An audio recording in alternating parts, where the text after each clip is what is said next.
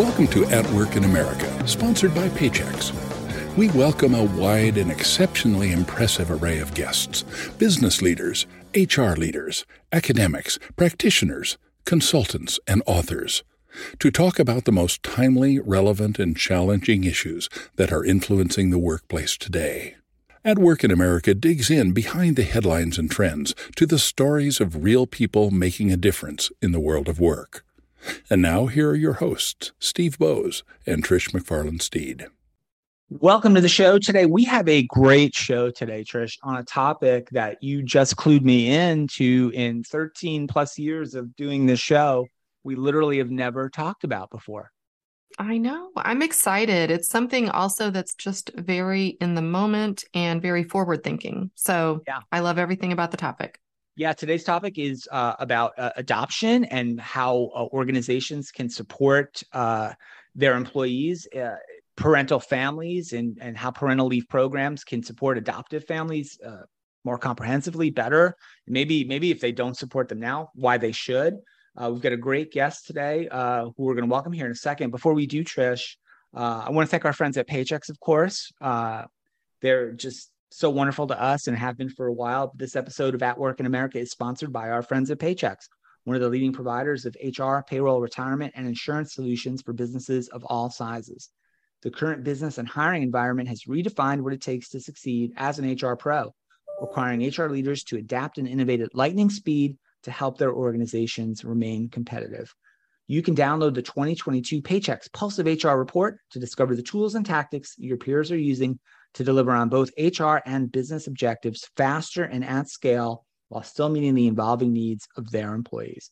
Please visit payx.me slash PHR2022 to download your copy today. And we will put that link in the show notes. All right. Thank you uh, to our friends at Paychex. Trish, let's welcome our guest today. We are honored and pleased to be talking to Rita Soronen. She is the president and CEO of the Dave Thomas Foundation for Adoption, and we'll be talking about the importance of including adoptive families in parental leave programs.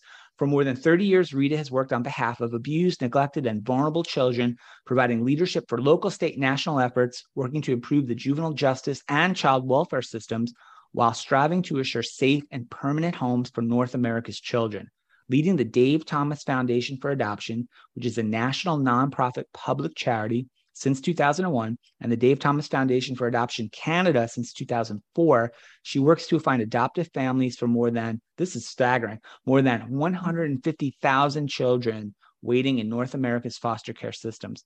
Under her leadership, the foundation has significantly increased its grant making while developing strategic initiatives that act on the urgency of this issue. Uh, Rita, welcome to the show. Thanks for joining us today. Oh, listen, Steve and Trish, I am so excited to be here. Thank you for having me. Well, it's our pleasure. This is a big issue, as Trish said. It's very, it's timely, it, it, it but it's always been important that number, uh, Rita, 150,000 children in the foster care system. I'm, I, I'll admit to, uh, sadly, to not realizing it was that many. Yeah, and that's that's United States and Canada, and those are children who have been freed for adoption. Um, and and remember, children come into care because they've been abused or neglected or abandoned. They're there through no fault of their own. And right now, as we're talking, there are about 400,000 children in America's foster care system who are in this sort of indeterminate status. Hopefully, they will go back to their families. But yeah. for about 117,000, those are the children in the United States in particular, um, for whom the ab- abuse has risen to such a level, the courts have finally done what they don't like to do and terminate parental rights. So those children are simply waiting to be adopted. Yeah. Great. Wow. Thank you for that those, context, Rita. Are those children of all ages, I would imagine then? They are, and particularly the children waiting to be adopted, birth to 18. But the average age of a child waiting hovers between around eight or nine. So it's an older mm. child in foster care waiting for an adoptive home. And yeah. such critical years, right? And so if you've already been through quite a bit to get to that point, of needing an adoption, it's even more critical, I would imagine, for those exactly. children. Exactly. They've experienced layers of trauma, they're experiencing grief and loss, all of those things that quickly they need a home. Yeah. Rita, we have a. I know that there's a story you want to share with our listeners uh, about uh, a pair of siblings uh, named Lexi and Nick from Ohio. But before we get to that story, just for folks who may not, and I don't, I think there may be some. I'm, I had heard of the Dave Thomas Foundation uh, prior to the show, mainly because I think it's been around for quite some time. But certainly the the fame and notoriety of the founder, Dave Thomas himself, uh, for other reasons. But for folks who don't, um, uh, not familiar with the Dave Thomas Foundation, can you give us just a little bit of the origin story of the foundation, sort of how it started, and maybe even why it started? Of course. And, and Dave Thomas, as you noted, was not only the founder of the Dave Thomas Foundation for Adoption, but of the Wendy's company, that brand that sells square hamburgers and frosties, right? And we're wholly so good, by the way. Just yeah. FYI, that's an aside. So good. we're wholly independent from the company, but we are their um, chief philanthropic beneficiary, uh, their franchisees and the corporation. So when Dave Thomas was getting toward really the end of his active role as a as the CEO of the company, um, really wanted to put in place what was embedded in Wendy's DNA, which was giving back to the community. How could they do that at a at a different, bigger, better level? And so they really decided to form this independent foundation that could address a social issue. What folks may not know is that Dave Thomas was adopted, and although he spent a, a, just a small amount of time in foster care, he was adopted as an infant. Um, his adoptive mother passed away when he was young. He was raised by his grandmother because his father was a bit of an itinerant worker moving moving from place to place. And Dave Thomas actually left home at age 16, struck out on his own, and the rest is kind of history. Well, what he understood is that's fairly unique, that no child should have to what pull themselves up by the bootstraps, even though he understood the value of family, he had family. He also had a challenging situation, which is quite frankly, what many of our teens in foster care experience. So he really settled on how can we elevate this cause of adoption, but specifically foster care adoption, because in 1992, it was not a robust conversation in this country. Myths and misperceptions surrounded children, the system, people were unsure, and there was a default typically when families were thinking of uh, adoption to domestic infant or domestic international adoption. So he really thought the time and place was important to begin to focus on those vulnerable children and families and foster care and see if this foundation per- could perhaps make some changes. So we are we are honored every day to carry on that incredible vision and legacy of Dave Thomas. I know most people in the business think his legacy is is the Wendy's company and indeed it is a phenomenal brand, but we like to think of the foundation as his dual legacy. Thank you for sharing that story. Certainly one that I was not aware of. I, I wonder, is that something? I mean, obviously, we kind of alluded to the fact that these children who are in foster care and are at the point of being available for adoption, is there any sort of information about sort of his his life's journey, his successes that he really helped make himself? I mean, is that part of kind of the foundation's role with these young people in sort of inspiring them to sort of strive for more, hang on, you know, Exactly. It, it's it's sort of a, a, mixed message because we want to make sure that people understand this legacy. It's an incredible story, and I know the the Wendy's company, Wendy's website has this whole timeline of of the business related as well as the the foundation related activities that people can refer to. And I think it's just Wendy's.com. Um, but but there's also this message of yes, look, let's keep hope in in this picture because it's such a complex issue of family violence, of poverty, of substance abuse, of all those those societal issues that we haven't quite figured out yet that weave in and out of these children's and families' lives. But underneath that all, I think is that message of hope, right? Not that you should be have to excel and and create a Fortune 500 company to to prove that um, adoption is is is a good issue or that you're a good person, but I think embedded in that is this notion of there is hope that there, this isn't a hopeless cause that that we can do something different on behalf of children and families. Rita, thank you for for sharing that. I think one of the things I think that helps, at least helps me, and I, I imagine helps other people too, is to kind of put some, if not faces, at least names to some of these stories. And I know that uh, prior to the show, the the team shared with us uh, some background on one particular story of a pair of siblings uh, from Ohio named Lexi and Nick. Rita, could you maybe tell a little bit of that specific story? Because I think that's hopefully representative of, of the opportunity and, and the good that can happen here, right? Facilitated certainly by the great work uh, that you and the team do there. Absolutely. And, and it is uh, uh, really, a, in a way, a, a, symbol of who these children are in care. This is a sibling group. Um, Lex and Nixie are, are were two siblings who were fi- found in a hotel room. And listen, at age nine and six, they were found in this hotel room. That's they had crazy. been wow. abandoned by parents. Substance abuse issues were there. Look, no parent intend, most parents don't intend to hurt their children, but there is this, this insidiousness about substance abuse that makes adults do things that they wouldn't have otherwise done, right?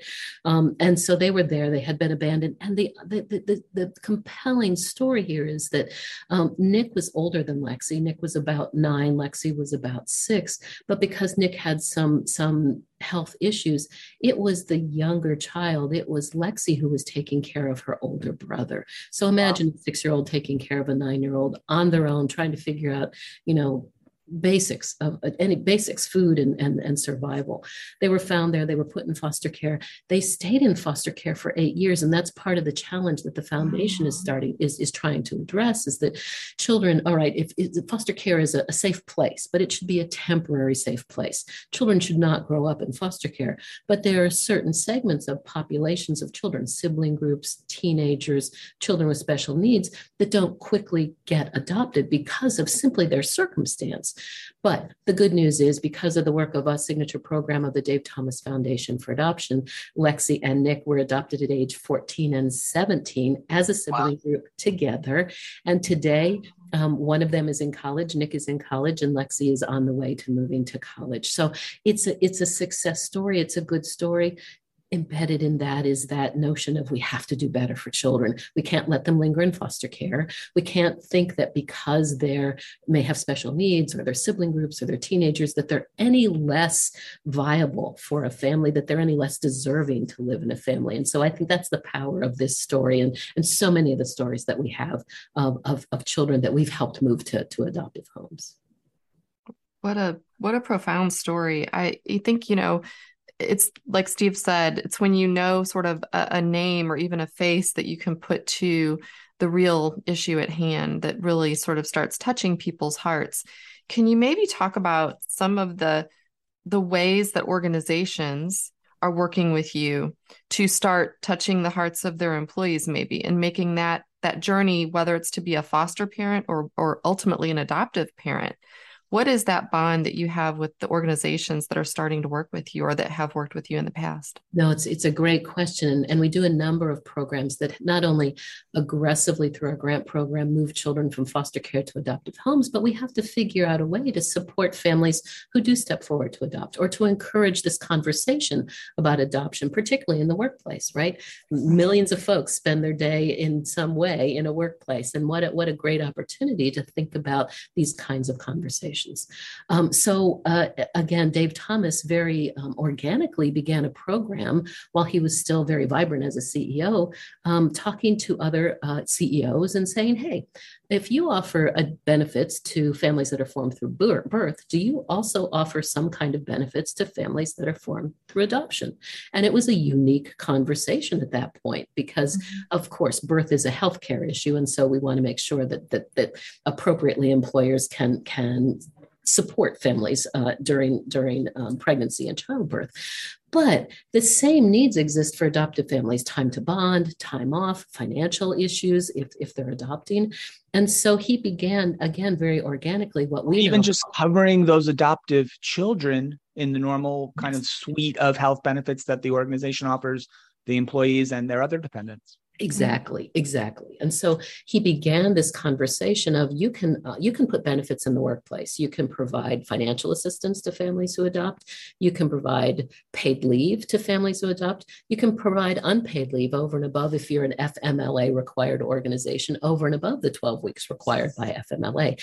And although our conversation is foster care adoption, this should apply to all families who adopt because there are different costs embedded in infant domestic or infant international versus foster care adoption. There are different time constraints, perhaps, for a family that is adopting an infant versus a family that's adopting a sibling group of three, two of whom are teenagers, right? Uh, and so, really began this this program that we've extended now, and it's called the Adoption Friendly Workplace Campaign, where we encourage employers to put these benefits in place. And in fact, a number of years ago, started the 100 Best Adoption Friendly Workplace list um, to encourage. We know employers like to be on best lists, right? And sure. so it was a, it was a bit of a hook for us to say get on our best list show yourself off mm-hmm. and encourage others to do the same. Now we're, we're not talking about every employer can't all do the same as every other employer can. So assess what your budget can can allow um, what do your employees need and then think about putting these benefits in, a, in the workplace. And it's become wildly successful and it's a growing trend in this country.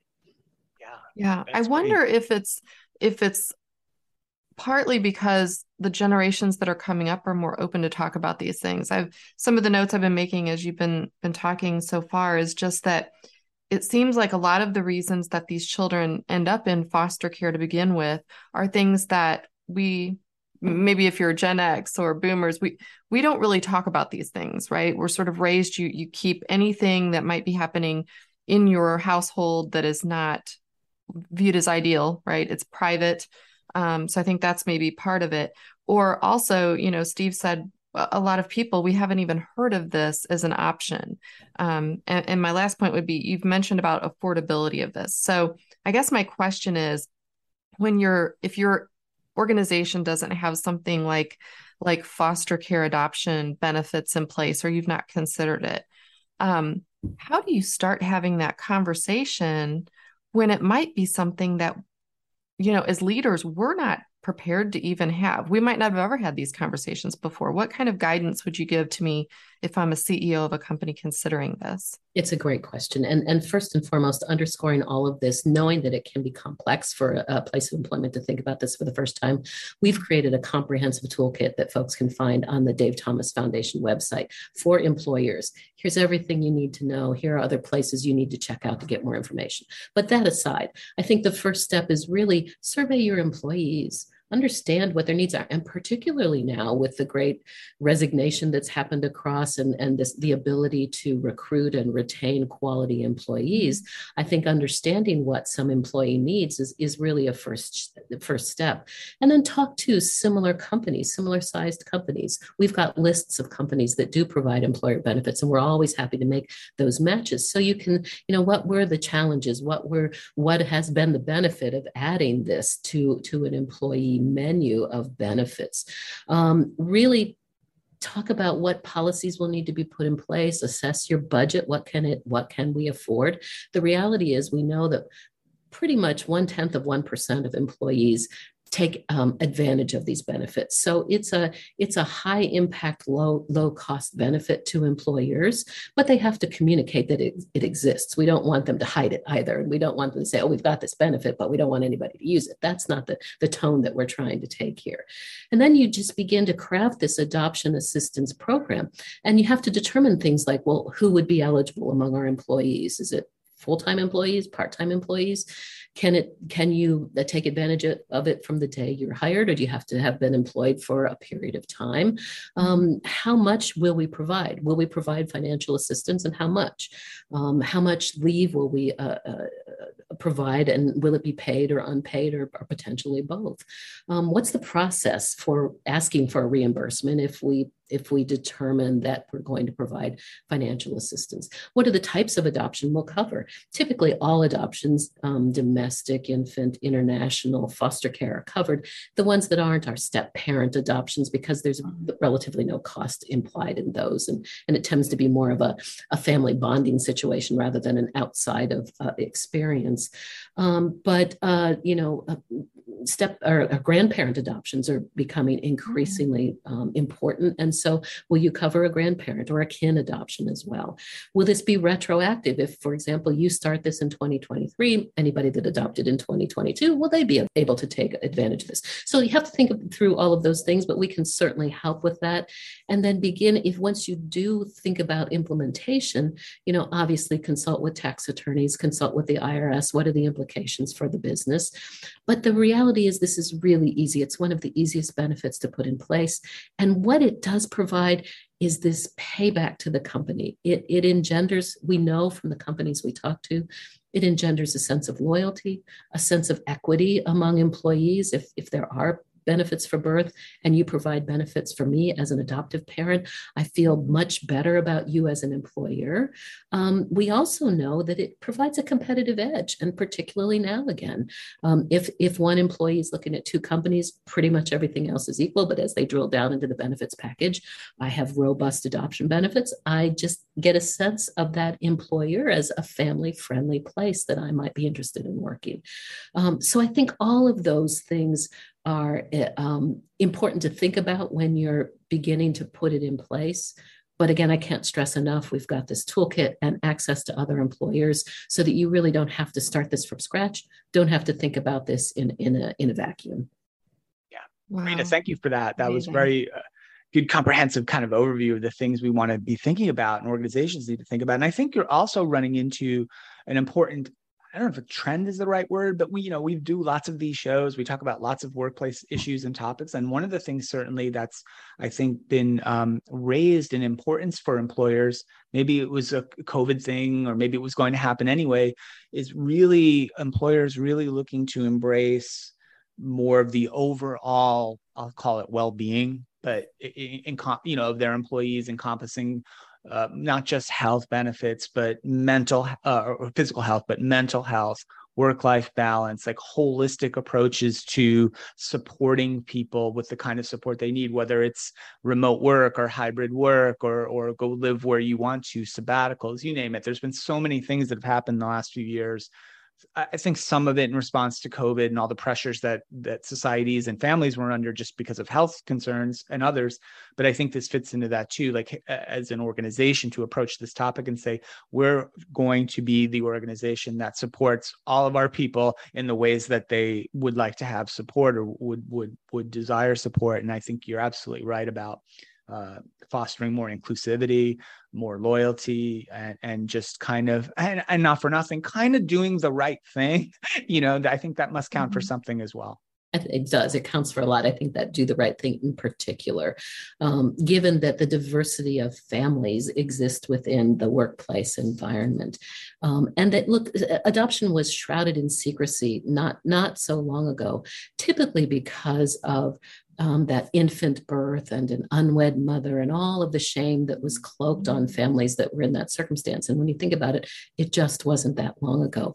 And so we're bringing out too um, this notion of it's not something to be ashamed about, it's something to be celebrated. It's something, so if we have parties for families that are about to give birth, we should have parties for families that have completed or are about to complete an adoption. It's just, again, bringing that a different, a different cloak of sensibility about this conversation. And and you're right, for those those now younger employees coming into the workplace, they do want to be connected to a cause. They want to see that their employer is connected to a cause that perhaps they can latch on to. And so this notion of foster care adoption and children waiting there in their community to be adopted, the adoption friendly workplace is a nice segue into that conversation.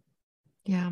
I would imagine too, um, just in my time in HR, I had worked with employees who, of course, had gone through some of the other types of adoptions you're talking about. But I wonder too, the employees that we had that were going through maybe infertility issues and they were getting to the phase a year or two and maybe they were starting to consider adoption.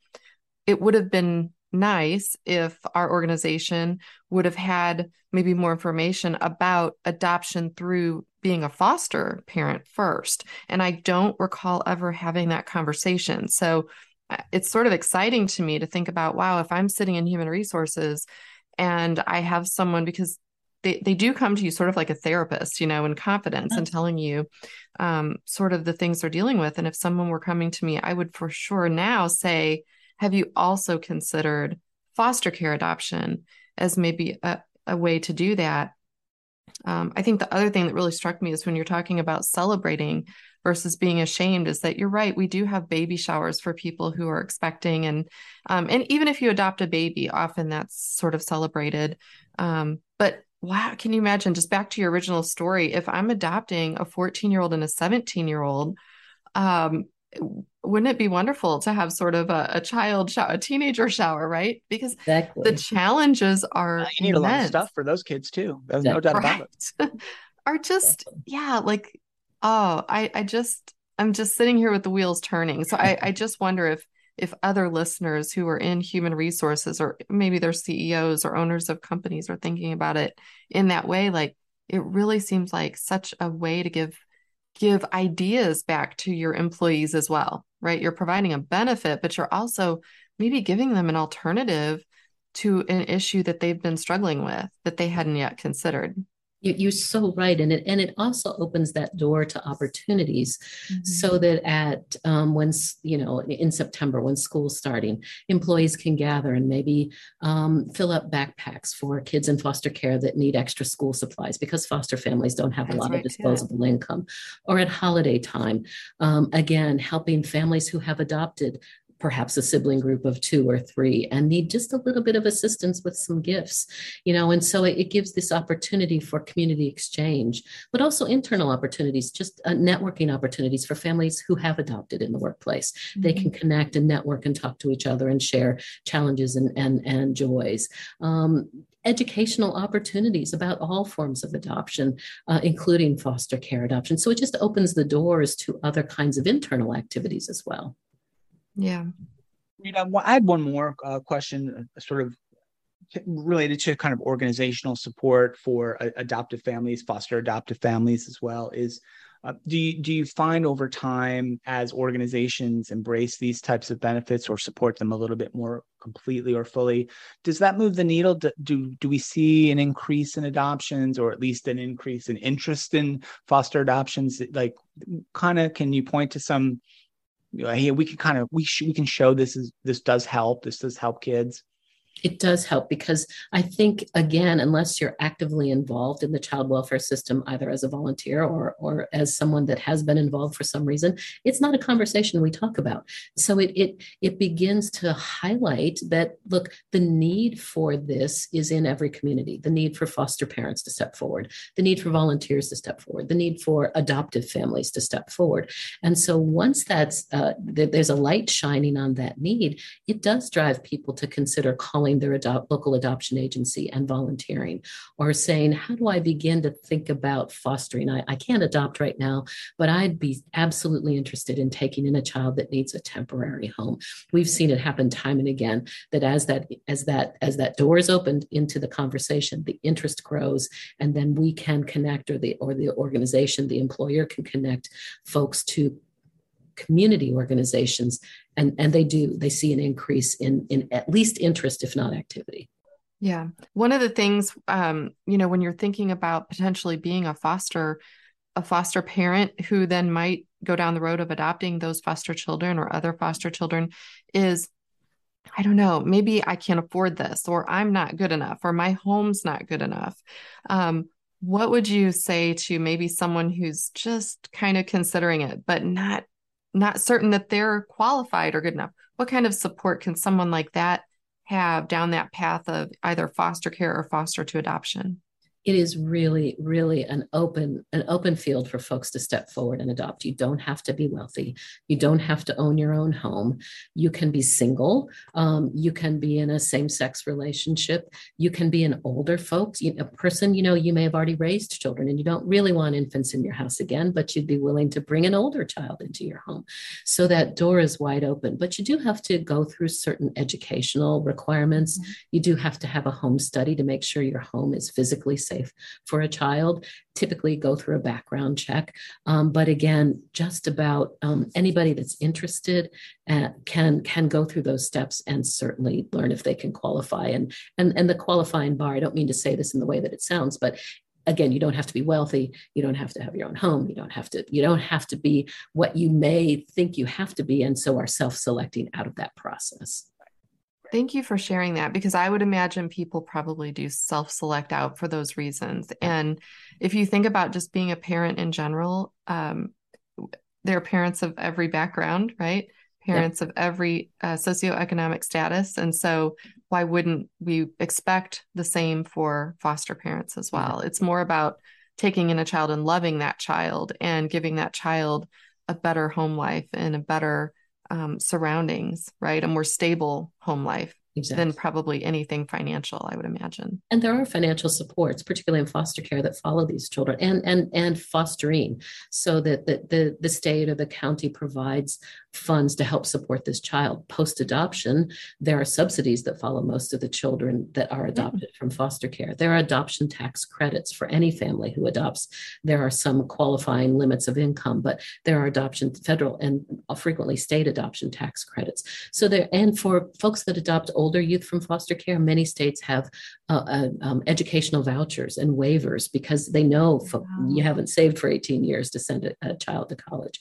So lots of those financial incentives or supports exist, but I think adoption friendly benefits of financial supports, um, paid leave, and many businesses are adding um, uh, foster care supports as well in their package so that if you're a foster parent may provide some uh, you know paid or unpaid leave in order to do the kind of things that you need to do take children to appointments take them to the agency take them to court whatever it is you need to do yeah right. absolutely Rita, wow. this has been so informative and kind of inspiring, I think, for me and hopefully for folks listening Very. to the show. Um, of course, we want to thank you for taking some time to share uh, the story of the Dave Thomas Foundation, some of the stories of, of the, the children that that you and your organization are helping with a lot of other help as well from foster parents and adoptive families et cetera et cetera. It, it does uh, i guess they say it takes a village right? That's the expression right? And i, I think we're learning it certainly does uh, for sure. Uh, for folks who want to learn more about either some of the employer the toolkit you mentioned rita or just how to get involved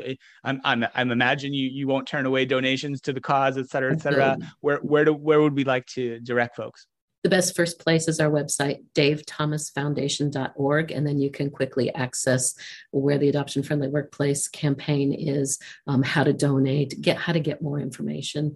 Um, we also have an 800 line that it's answered during business hours and we're on Eastern time. Um, it's 1 800 ASK ASK DTFA for Dave Thomas Foundation Adoption. Um, and, you know, we just say, our founder said, these children are not someone else's responsibility, they're our responsibility. We're so grateful when people just want more information, want to step in and help, and assume some of that responsibility as well. Awesome. Great. Well, Rita, thank you so much. That that's Rita Soronen. She is the president and CEO of the Dave Thomas Foundation for Adoption. A great topic, an important topic, one that's always been important. It's probably more important today than than it's ever mm-hmm. been. So we please do encourage folks to uh, check out what Dave Thomas Foundation is doing and, and get involved. And uh, again, Rita, thank you so much for uh, being our guest today. Thank you for having me. It was my pleasure right. Just great stuff. I love it. Great subject. Uh, i thought the, the show we did a couple weeks ago with uh, st jude children's hospital uh, cancer center was like inspiring right? and so is this one. So they're equally inspiring. We're uh, i'm glad we're getting to talk to some wonderful people doing some really really important work in their communities. Uh, so uh, it's been good stuff. So loved it. I agree. And it, when Rita Rita see, she knows how to touch your heart because like Rita, I have twins that are going away to college oh. next week. Oh, no. And so I'm like, and I'm sort of like the they they all call me Mama T around here, all the teenagers. I'm like, oh, maybe I need maybe I need a foster teenager. I would, I would love it. Figure that out. All right. Well, great stuff. Uh, we'll put all the links that we talked about in the show notes. We encourage folks to check it out and connect with the Dave Thomas Foundation. And uh, thanks to Rita, Trish, thanks to you. Thanks to our friends at Paychex for all their support. Uh, my name is Steve Boese. We will see you next time